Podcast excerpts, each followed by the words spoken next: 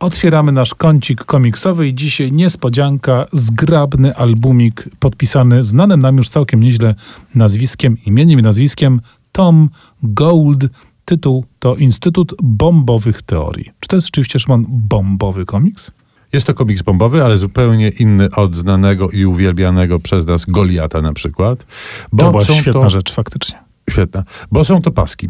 Są to paski, które ukazywały się na łamach pisma The New Scientist, a więc pisma naukowego i to chyba wszystko tłumaczy. Paski czasami wręcz jednokadrowe, bardzo śmieszne, bardzo żartobliwe, takie czasami utrzymane w konwencji, którą ja nazwałbym memiczną wręcz. Bohaterami są naukowcy, bohaterami są małe bakterie, duże wydarzenia kosmiczne i nie tylko. O, zobacz, tu nawet e, robot sobie siedzi, tych robotów jest A tutaj zresztą... mi się stukają w klawiatury.